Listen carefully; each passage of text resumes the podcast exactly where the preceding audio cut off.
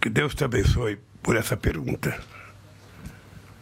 Porque eu acho uma vergonha. Eu vou falar, inclusive, na frente do jornalista, porque isso vale para vocês e vale para mim. É uma vergonha que um jornalista que denunciou as falcatruas de um Estado contra os outros esteja preso, sabe, condenado a morrer na cadeia e a gente não fazer nada para libertá-lo.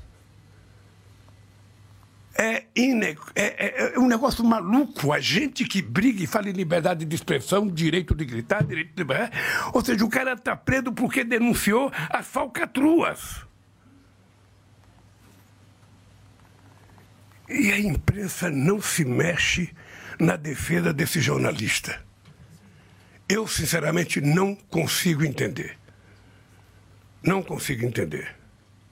Eu até peço perdão porque eu vou, eu vou quando chegar no Brasil, vou ligar para o primeiro-ministro porque foi um assunto que eu esqueci de falar com ele.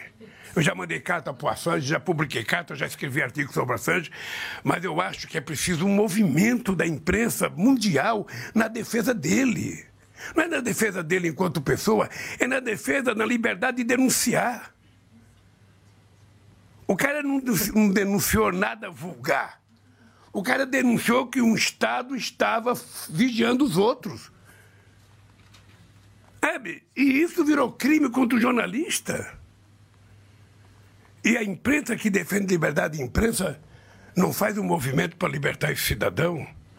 É triste. É triste. Mas é verdade. É verdade, a gente precisa colocar nossas teorias na prática de vez em quando, para que a gente possa poder continuar falando em liberdade